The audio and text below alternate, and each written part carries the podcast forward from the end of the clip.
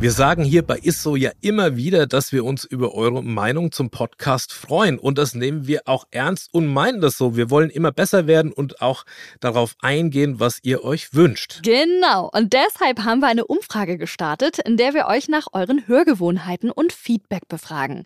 Das Ganze dauert rund fünf Minuten, ist anonym. Und jetzt das Coolste. Für euch springt auch etwas dabei heraus. Unter allen Teilnehmenden verlosen wir dreimal AirPods der dritten Generation. Den Link Link zur Umfrage findet ihr unten in den Shownotes der aktuellen Episoden. Also helft uns noch besser zu werden, klickt auf den Link in den Shownotes oder geht direkt auf podstars.de slash isso, nehmt kurz an der Umfrage teil und gewinnt dabei brandneue AirPods. Isso, der Ernährungspodcast mit Achim Schamm und Julia Rohrmoser.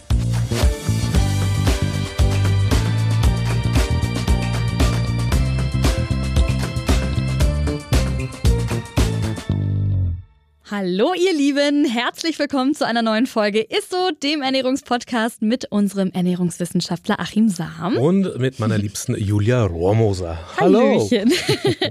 Schön, dass ihr wieder mit dabei seid. Ja. ja, wir widmen uns heute tatsächlich einem richtig spannenden Thema, über das ich mir tatsächlich auch häufiger Gedanken gemacht habe. Es geht nämlich darum, welchen Einfluss die Gene auf unsere Gesundheit bzw. auf unser Gewicht haben. Sind sie der Grund dafür, warum manche von uns ein Stück Kuchen nur angucken müssen und Und davon schon zunehmen, während bei anderen ja nach etlichen Sahnetorten rein gar nichts passiert? Sind D N A-Tests und genbasierte Ernährungsprogramme vielleicht die Lösung für ein gesünderes und leichteres Leben? Ihr merkt schon ganz, ganz viele Fragen. Und eine Sache kann ich euch jetzt schon versprechen, also am Ende der Folge sind wir zwar leider nicht direkt schlanker oder fitter, aber garantiert schon mal schlauer.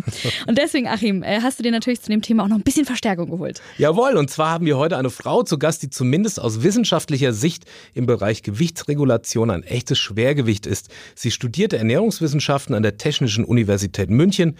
Im Anschluss promovierte sie im Rahmen einer internationalen Gewichtsreduktionsstudie am Institut für Ernährungsmedizin rechts der Isar. zweitausendzehn übernahm sie die wissenschaftliche Geschäftsführung des Kompetenznetz Adipositas, das vom Bundesministerium für Bildung und Forschung gefördert wurde. Sie leitet am Institut für Ernährungsmedizin des Klinikums rechts der Isar die Forschergruppe Personalisierte Ernährung und E-Health und ist Professorin für Humanernährung an der Hochschule in Fulda. Ihr wissenschaftlicher Schwerpunkt liegt darin, die Therapie von Adipositas zu verbessern und zu erleichtern, wobei ihr Forschungsfokus auf den genetischen Faktoren liegt. Sie untersucht unter anderem, ob und wie die genetische Ausstattung eines Menschen die Körpergewichtsregulation und Reduktion beeinflussen kann. Für ihre Forschungsarbeiten und Veröffentlichungen wurde sie schon mehrfach ausgezeichnet und laut Professor Christian Sina, den man ja aus unseren I S O-Folgen kennt, ist sie die absolute Kompetenz, wenn es ums Thema Gene und Gewicht geht. Herzlich willkommen, Professorin Doktor Christina Holzapfel. Liebe Christina, wie immer eine Frage von mir vorab. Sind meine Gene denn schuld dran, dass ich schon mein Leben lang Figurpendler bin? Und welchen Anteil haben unsere Gene an der Gewichtsregulation? Ja, vielen Dank für die Einladung. Eine sehr spannende Frage. Es ist so, dass äh, das Körpergewicht tatsächlich eine genetische Komponente aufweist. Ähm, man kennt aus vielen Studien, sei es Familienstudien oder Adoptionsstudien, äh, gute Schätzer, dass sozusagen das Körpergewicht genetisch bedingt ist. Wenn man sich aber das jetzt ein bisschen genauer anschaut, dann sind diese Schätzer, die sind auch schon viele, viele Jahre alt, ähm, die bewegen sich in etwa bei bis zu neunzig Prozent. Das kennt man auch aus Familien. Wenn die Eltern äh, übergewichtig, adipös sind, dann sind es auch oftmals die Kinder. Da ist auch immer die Frage, ist da wirklich nur die Genetik schuld oder ist es vielleicht auch der Lebensstil, der in der ein oder anderen Familie herrscht? In den letzten Jahren hat man sich dann ähm, damit beschäftigt, was es denn an der Genetik sein könnte. Und da hat man diese sogenannten Einzelnukleotid-Austausche oder im Englischen Single Nucleotide Polymorphisms, S N Ps, genauer angeschaut. Das sind äh, quasi ähm, an einer Base ist da sozusagen etwas verändert. Und ähm, da gibt es auch ganz viel Forschungsarbeit äh, dazu. Und jetzt hat man gemerkt, dass man zwar irgendwie diese äh, hohe genetische Komponente hat, aber wir gar nicht wissen, was es denn an der Genetik ist. Und diese Varianten, die man untersucht hat, die machen nur einen sehr kleinen Anteil aus. Das heißt, ja, das Körpergewicht ist genetisch bedingt, aber was es an der Genetik ist und wie viel Genetik, das ist aktuell unklar, beziehungsweise die aktuellen Daten sagen, dass es gar nicht so viel Genetik ist. Man hat Hunderte von sogenannten S N Ps, genetischen Lotsi, identifiziert. Und wenn man sich die Bevölkerung anschaut und auch das Körpergewicht, den Body Mass Index, dann erklären all diese Varianten gemeinsam nur etwa drei Prozent der Variabilität. Also drei Prozent der Unterschiede im Body Mass Index, im Körpergewicht, werden von diesen Varianten, die man aktuell kennt und identifiziert hat, erklärt. Und das ist ein sehr, sehr kleiner Anteil. Und somit kann man nicht sagen, die Gene sind schuld, wenn jemand übergewichtig oder adipös ist. Man weiß auch, dass viele Kinder, Jugendliche übergewichtig und adipös sind. Und ähm, auch da gibt es sicherlich eine genetische Komponente, aber mit Sicherheit auch eine Lebensstilkomponente. Ähm, es kommt mir jetzt gar nicht so wenig vor, drei Prozent. Wenn man, ich habe jetzt die Zahl nicht im Kopf, aber wie viel Promille uns eigentlich nur von einem Schimpansen unterscheiden. Und wenn man, wenn man dann drei Prozent zieht, kommt mir das jetzt gar nicht so wenig vor. Also es heißt mit anderen Worten, ja, man muss sich Oma und Opa, Mama, Papa nur angucken und da weiß man, oh, zumindest geht so in die Tendenz, in die Richtung. Das ist genetisch, gibt es da eine Veranlagung. Aber man weiß nicht, woher das jetzt kommt. Also welche Gene dafür de facto verantwortlich sind.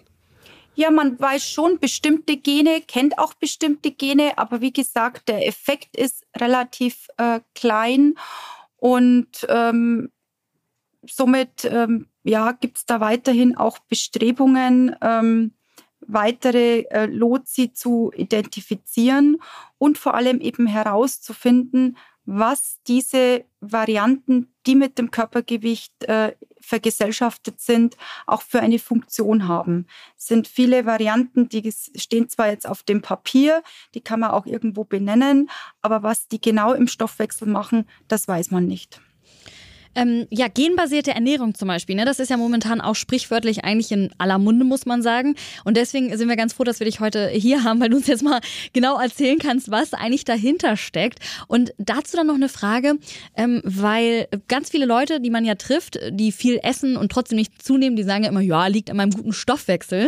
Und habe ich mir natürlich sofort gefragt, hat denn der Stoffwechsel auch was mit den Genen irgendwie zu tun? Also hängt es eventuell irgendwie zusammen? Ja, ich fange mal mit dem zweiten Teil äh, der Frage Gerne. an. Äh, da kann man auch die Frage mehr oder weniger ein bisschen zurückgeben und äh, sagen, naja, was ist denn am Ende nicht genetisch bedingt? Selbstverständlich äh, haben auch die Gene einen Effekt auf unseren Stoffwechsel. Und man sagt ja auch öfters mal die guten und die schlechten Futterverwerterer. Ja, ähm, aber was da wiederum genetisch bedingt ist und welche Gene da eine Rolle spielen, das kann man nicht so einfach äh, beantworten. Und aus all dieser Forschung, ja, dass man weiß, dass das Körpergewicht genetisch bedingt ist, man bestimmte Varianten kennt, kommt dann als Ableitung diese genbasierte Ernährung. Man hat einfach gedacht, gut, okay, man kennt verschiedene Gene, die dann auch zum Beispiel im Fettstoffwechsel eine Rolle spielen. Und das Thema der genbasierten Ernährung kommt halt äh, daher, dass man sagt, gut, okay, wenn man verschiedene Gene kennt, die eben mit dem Körpergewicht äh, zusammenhängen, dann könnte man dann entsprechend anhand der Genetik eine Ernährungsempfehlung zur Gewichtsreduktion aussprechen, zum Beispiel Kohlenhydratreduktion oder Fettreduktion. Nachdem man aber nicht weiß, was diese Gene genau machen, ist es eben zu kurz gedacht, einfach Kohlenhydratreduktion basierend auf der Genetik auszusprechen. Kommerzielle Anbieter machen das. Es gibt verschiedene D N A-Kits. Man schickt eine Speichelprobe in ein Labor, dann bekommt man eine genetische Analyse, Auswertung und darauf basierend dann eben auch eine Ernährungsempfehlung. Aktuell, laut der wissenschaftlichen Kenntnis, ist das für mich eine Blackbox, weil man eben die Funktionen der Gene zum Teil nicht kennt. Und ich persönlich jetzt nicht wüsste, wie man anhand einer genetischen Variante eben eine Ernährungsempfehlung aussprechen kann. Was man auch wissen muss, ist, dass ähm, die kommerziellen Anbieter manchmal nur drei, vier oder fünf verschiedene Gene sich anschauen, genotypisieren, analysieren und dann eben diese Ernährungsempfehlung äh, ableiten. Ich habe aber ganz am Anfang auch gesagt, dass es ja hunderte von S N Ps und genetische Lotsi gibt und äh, letztendlich drei oder vier nur eine Vorauswahl sein können. Das mögen vielleicht schon die bekanntesten Gene sein, aber nichtsdestotrotz, das ist nur ein kleiner Ausschnitt. Und somit ist jetzt quasi die genbasierte Ernährung etwas, was durchaus aktuell ist, was auch irgendwo plausibel ist, aber was nach dem aktuellen wissenschaftlichen Stand nicht evidenzbasiert ist. Okay, das heißt also, man kennt eigentlich das Target oder das, das Ziel, kennt man überhaupt nicht, weil man die Gene so noch gar nicht definiert hat im Detail, was ist eigentlich für das Übergewicht letzten Endes verantwortlich. Es gibt aber Tests und äh, du sagst, das ist wie eine Blackbox, also man, du, du weißt überhaupt nicht, was da letzten Endes äh, wissenschaftlich fundiert untersucht wird, dass man darauf basierend auch wieder Ernährungsrückschlüsse ziehen kann, ne? Also eigentlich unsinnig, wenn ich das mal so auf den Punkt bringe. Ich habe das auch mal gemacht, hat tatsächlich nicht viel gebracht. Was, was kam denn bei dir raus? Ja, dass ich der, also dass ich ein Kohlenhydrat-Typ hm. bin und dann dachte ich so, okay, was bedeutet das denn jetzt? Weil die sagen ja einem dann nicht, die gehen, nehmen einem dann ja nicht in die, äh, an die Hand und sagen dann, was man dann essen soll. Und dann dachte ich, okay, ich bin ein Kohlenhydrat-Typ. Soll ich jetzt den ganzen Tag nur Kohlenhydrate essen? Kann ja auch nicht so mega gesund sein.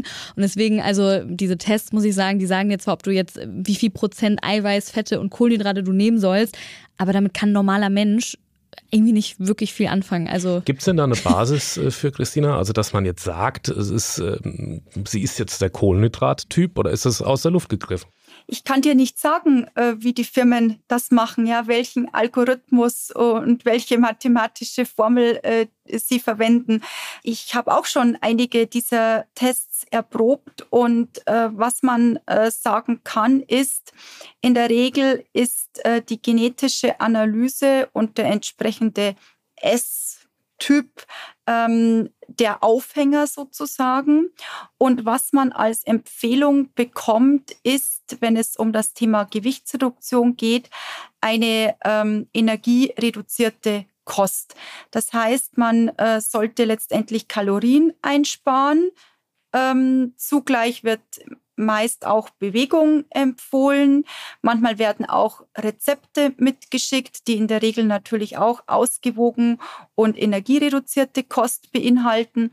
Und das ist natürlich dann auch der Schlüssel, warum Personen abnehmen, weil sie einfach auch weniger Kalorien zu sich nehmen, aber nicht unbedingt, weil sie jetzt eine genbasierte Ernährungsempfehlung erhalten haben. Aber klar, die Verbraucher gehen natürlich davon aus, dass es was Besonderes ist, dass es sehr eben auf die eigene Genetik zugeschnitten ist. Man bezahlt in der Regel auch äh, gut Geld äh, für diese Analyse. Und das sind natürlich alles Motivationsfaktoren, warum sich die Betroffenen gerne dann auch an diese Empfehlungen halten und weshalb es dann auch am Ende einen Erfolg auf der Waage gibt. Da ist es natürlich eher unschick, wenn eine Ernährungsberaterin ähm, einfach sagt, ähm, bitte essen Sie weniger, weniger. Kalorien, ernähren Sie sich gesünder, ernähren ja. Sie sich ausgewogener, als wenn da ein schicker Report äh, von einer Firma kommt, äh, der zugeschnitten ist auf mhm. die eigene Genetik. Da, da muss ich mal wieder Stimmt. aus dem Nähkästchen plaudern. Ja, mein Vater nicht. hat vor vielen Jahren, äh, auch schon zu meiner Studentenzeit, eigentlich schon als Ernährungswissenschaftler, hat er nämlich auch einen Stoffwechseltest gemacht, in Anführungszeichen, beim Arzt. Und dann hat er mir die Liste gezeigt, beziehungsweise ich habe mir die zeigen lassen, weil er auch so überzeugt von war und, und dass man auch so gut mit abnimmt. Und dann waren die Lebensmittel sozusagen, die er nicht essen darf, die waren ausgeixt, und die, die er essen darf, die waren eben hm. grün. Ja, Stimmt, und, äh, ja, und es waren, also da war jetzt nicht eine Schokolade grün oder so, So, oder, oder, äh, sondern alles, was grün war, war tatsächlich vermeintlich das, was auch gesund, gesund ist, was ballaststoffreich ist, was auch satt ja, macht ja. und so. Und letztlich ging das da auch über eine Kalorieneinschränkung. Also auch da, only the calories count, die Kalorienmenge zählt da wahrscheinlich, dass auch so ein Gewichtserfolg da ist. Und so ein bisschen dann halt eben der gute Glaube an, man kriegt einen schicken Test. Mhm, okay, Hat verstehe. Auch Spaß gemacht, den mhm. Test zu machen, aber mehr auch nicht. Ja. Grüße an Papa. So. Was natürlich da jetzt aktuell auch noch gerne mit dazu kommt, ist eine App. Das heißt, man kann dann äh, sich auch noch über eine App coachen. Auch das bieten dann die Firmen oftmals schon in Kombination mit an. Und das weiß man natürlich auch, dass das aktuell sehr en vogue ist und dann auch entsprechend erfolgreich sein kann. Mhm. Aber gibt es denn sowas wie ein erblich bedingtes Übergewichts- oder Adipositas-Gen, das man äh, definiert hat und, und oder sowas wie bestimmte Gene, die man dafür verantwortlich macht für die Gewichtsregulation? Also die jetzt eher für ein Übergewicht sprechen, dass man schneller zunimmt oder auch, dass man ja, sagen wir mal, auch Probleme hat, irgendwie Gewicht zuzunehmen. Das gibt es ja auch nicht so häufig, aber es gibt es zumindest. Ja, es gibt eine Vielzahl von äh, genetischen Varianten und Genlotsi, wie ich ja auch am Anfang schon gesagt habe. Aber dasjenige Gen, was sich äh, sehr hartnäckig als das Adipositas-Gen ähm, abzeichnet und was auch sehr gut äh, untersucht ist und tatsächlich auch den größten Effekt auf das Körpergewicht hat, das ist das sogenannte F T O-Gen. Fat Mass and Obesity Associated Gene, abgekürzt F T O. Und dieses Gen hat bis dato eben den stärksten Effekt, was bedeutet, dass homozygote Träger mehr wiegen als diejenigen, die das Risikoallel nicht haben. Mit homozygoten Trägern meine ich, dass Personen das Risikoallel sowohl vom Vater als auch von der Mutter erhalten haben. Das heißt, von beiden Seiten kommt das Risikoallel, somit homozygot an dieser einen Stelle der D N A. Und äh, diese Personen wiegen etwa drei Kilogramm mehr als diejenigen, die quasi kein Risikoallel tragen. Und drei Kilogramm mehr erklärt nicht die Adipositas, die wir hier in Deutschland haben. Sie wissen, drei Kilogramm, das macht schon ein bisschen was aus. Aber wenn wir hier von Adipositas sprechen, dann haben ja Menschen oftmals fünfundzwanzig, dreißig Kilogramm zu viel. Und das ist sozusagen durch dieses F T O-Gen nicht zu erklären. Insgesamt weiß man im Prinzip auch da noch nicht so wirklich, was das Gen macht. Es gibt eine äh, sehr prominente Forschungsarbeit, die hat gezeigt, dass dieses Gen die Fettspeicherung fördert und die Fettverbrennung hemmt sozusagen, was durchaus plausibel ist, wenn es um das Thema Adipositas geht. Aber wie man das nun klinisch einsetzt oder auch in der Ernährungsberatung einsetzt oder eben für diese genbasierte Ernährungsempfehlung einsetzen kann. Hm. Das ist bis dato ähm, unklar. Also bei, bei mir ist es höchstwahrscheinlich, dass ich Träger dieses F T O-Gen bin und, und auch, dass ich von, von beiden Elternteilen und Oma und Opa und Urgroßoma und Urgroßopa irgendwie wahrscheinlich auch kommt. Das heißt aber nicht, dass ich jetzt, weil ich Träger des Gens bin, zack, fünfundzwanzig Kilo da irgendwie automatisch mehr habe, sondern es sind durchschnittlich nur drei Kilogramm. Genau, es ist eine gewisse Veranlagung, ja, aber im Prinzip ähm, ist die äh, Rechnung viel einfacher. Man nimmt Körpergewicht äh, zu, wenn man äh, zu viele Kalorien zu sich nimmt oder wenn man weniger Kalorien verbraucht, als man isst. Und ähm, das ist kein Geheimnis. Das ist auch äh, gut erforscht und gut bekannt. Die Frage ist natürlich eher, warum essen Menschen mehr, als sie äh, verbrauchen. Da mag die Genetik einen Aspekt äh, darstellen. Da stellt aber sicherlich auch der Alltag, die äh, Tradition in den Familien, aber natürlich auch unsere Umwelt ähm, eine äh, gewisse, eine gewisse Rolle dar. Also wenn man sich jetzt überlegt, äh, wenn ich in einem Meeting bin und äh, vor mir ein Teller Keks äh, steht, dann greife ich natürlich auch zum Keks und habe dann damit natürlich Kalorien, die ich sonst vielleicht nicht verzehren äh, würde. Andersrum, wenn vor mir ein Teller mit Obst steht, dann würde ich natürlich zum Obst greifen. Und noch besser, wenn gar nichts da steht, dann würde ich wahrscheinlich in dem Moment gar nichts essen. Also das heißt, äh, auch unser Angebot an Nahrungsmitteln, auch natürlich die Preisgestaltung, energiedichte Lebensmittel sind zum Teil günstiger als dann ähm, energieärmere.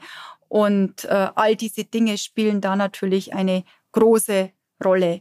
Zudem müssen wir keine Kalorien aufwenden, äh, um überhaupt an Nahrung ranzukommen. Gerade jetzt, was Corona angeht, äh, wir haben die Lieferdienste, das heißt, man liegt gemütlich zu Hause auf der Couch, verbrennt keine Kalorien, aber bestellt sich natürlich trotzdem äh, das energiereiche Essen. Da gibt es noch ganz, ganz viele andere Beispiele. Äh, heute ist das Thema die Genetik, die spielt auch eine Rolle, aber die Rolle der Genetik sollte man in diesem Zusammenhang nicht überbewerten. Ich bleibe nochmal hartnäckig. Ähm, wenn es bei dem F T O ging, jetzt haben wir mal drei Kilo im Schnitt sind. Äh, gibt es denn Annahmen, wenn man jetzt den restlichen Genpool oder sagen wir mal an Übergewichtssnippets äh, oder die genetischen Hinweise liefern, äh, was für ein Übergewicht sprechen würde? Gibt es da eine Zahl, wo man sagt, naja, wenn man Träger ist dieser Gene, dieser Snippets, dann kann man mit zehn Kilo mehr rechnen oder so? Oder ist, ist das eigentlich nur für dieses F T O-Gen eine, eine definierte Zahl?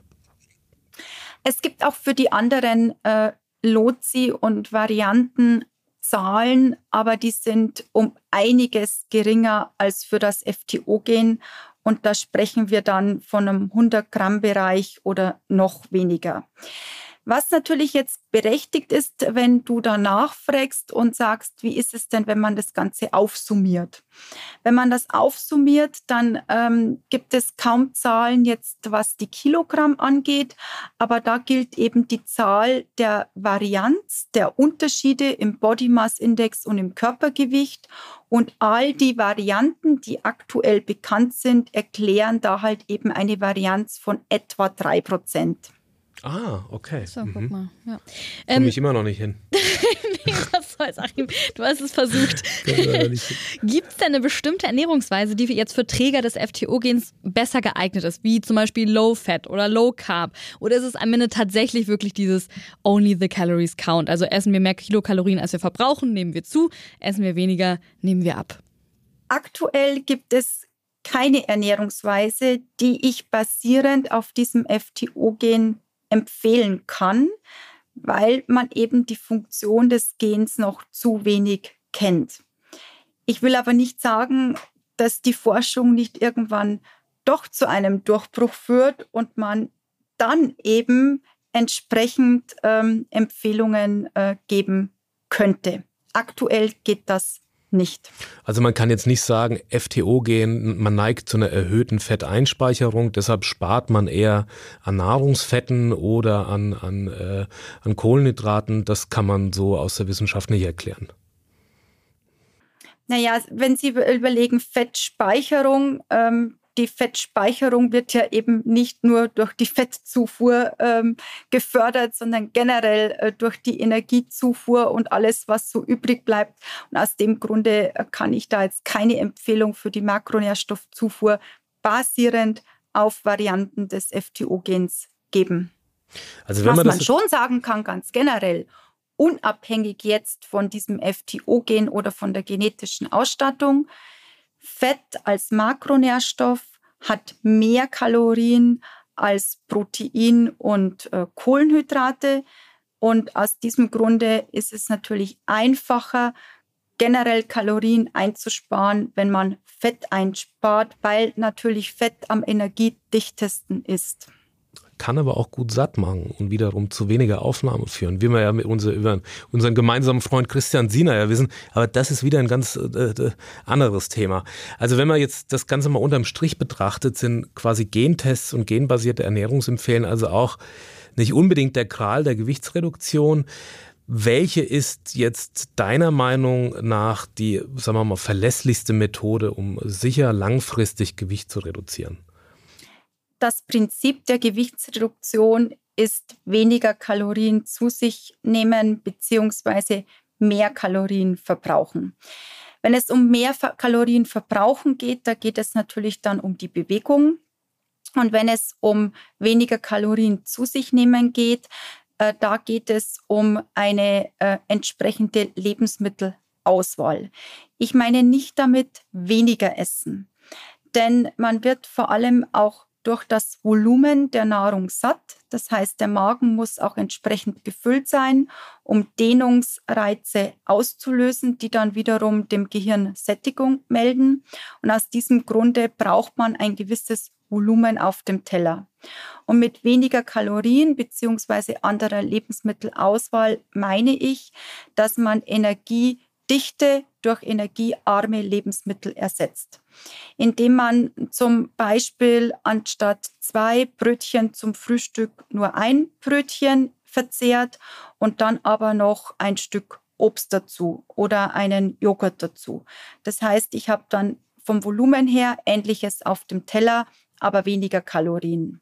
Ich kann das auch ähm, entsprechend äh, beim Belag gestalten, dass ich Salami gegen äh, Schinken austausche und dass ich, wenn ich jetzt ähm, knapper Artikel möchte, eher Salzletten nehme anstatt Chips. Und ich kann auch wählen, zum Beispiel äh, bei den Beilagen, dass ich anstatt Pommes äh, Pellkartoffeln wähle oder Schnitzel Natur anstatt paniertes äh, Schnitzel. Das heißt, man kann das sehr wohl wählen und dann eben relativ einfach bei gleicher Sättigung, bei gleichem Volumen Kalorien einsparen. Und ähm, da ist mein Motto, auch wenn es um die Ernährungsberatung und um das Coaching von Betroffenen geht, nicht weniger, sondern anders essen. Weil wenn man weniger isst, wird man in der Regel dann auch nicht satt und bekommt Hunger. Und Hunger ist, ähm, was die Gewichtsreduktion angeht, kontraproduktiv. Mhm. Ja, sehr, sehr spannend auf jeden Fall. Vielen Dank für die Einblicke in dein Forschungsfeld. Wir haben noch einen Punkt auf unserer Agenda. Und zwar wäre es tatsächlich das Highlight der Woche. Und das bringt natürlich immer unser Gast, unsere Gästin mit. Das Highlight der Woche. Was hast du uns mitgebracht? Ja, zu meinem Nachnamen Holzapfel passt natürlich im Bereich äh, der Ernährung der Apfel sehr gut. Ich weiß aber natürlich, dass der Apfel hier in der ja. Reihe immer wieder vermutlich kommt. Und für mich ähm, steht der Apfel einfach für ein Stück Obst. Und ähm, deswegen äh, ein Stück Obst äh, mehrmals am Tag, weil es ja zum einen empfohlen wird. Die Deutsche Gesellschaft für Ernährung empfiehlt ja fünf Portionen Gemüse und Obst am Tag. Also keine fünf Portionen Obst, aber fünf Portionen Gemüse und Obst. Und äh, Obst ist für mich halt auch sehr praktisch. Man kann den Apfel, aber auch die Birne, eine Mandarine, eine Orange oder eine Banane sehr gut in der Tasche mitnehmen. Wenn der Hunger kommt, hat man immer etwas äh, griffbereit. Äh, zusätzlich äh, schmeckt Obst auch ganz gut. Man kann es als Stück Obst essen, man kann es aber auch klein schneiden, am Morgen zum Frühstück ins Müsli und äh, mit Obst, äh, sei es Orange oder auch Apfel, lässt sich auch der Salat ganz gut aufpimpen. Und somit ähm, ja, habe ich den Apfel stellvertretend für ein Stück Obst äh, gewählt und äh, ermuntere euch und Sie, ähm, dass Sie zu einem Stück Obst äh, greifen und das mehrmals täglich. Aber jetzt nicht den Holzapfel, das wäre nicht so gesund fürs Gebiss und der Zahnarztbesuch, so gut wie sicher. Also ein Stück Obst sozusagen oder ein Apfel stellvertretend für Obst, finde ich gut. Sehr gut, finde ich auch sehr, sehr gut. Ja, liebe Christina, dann äh, ja, war es das tatsächlich auch schon. Hat sehr viel Spaß gemacht, wir haben ganz, ganz viel mitnehmen können und bis hoffentlich bald. Ne? Ja, vielen Dank. Gerne, vielen Dank. So, und das war's dann auch schon wieder mit Isso. Danke fürs Zuhören und wenn ihr natürlich jemand kennt, ne, die oder den das Thema sehr interessieren könnte, dann empfehlt diese Folge oder den ganzen Podcast direkt gerne weiter. Und ansonsten freuen wir uns natürlich auch immer über Bewertungen oder wenn ihr uns in euren Stories bei Instagram verlinkt. Bis nächste Woche. Macht's gut, ihr Lieben. Isso. Tschüss. Ciao. Dieser Podcast wird euch präsentiert von Edeka. Wir lieben Lebensmittel.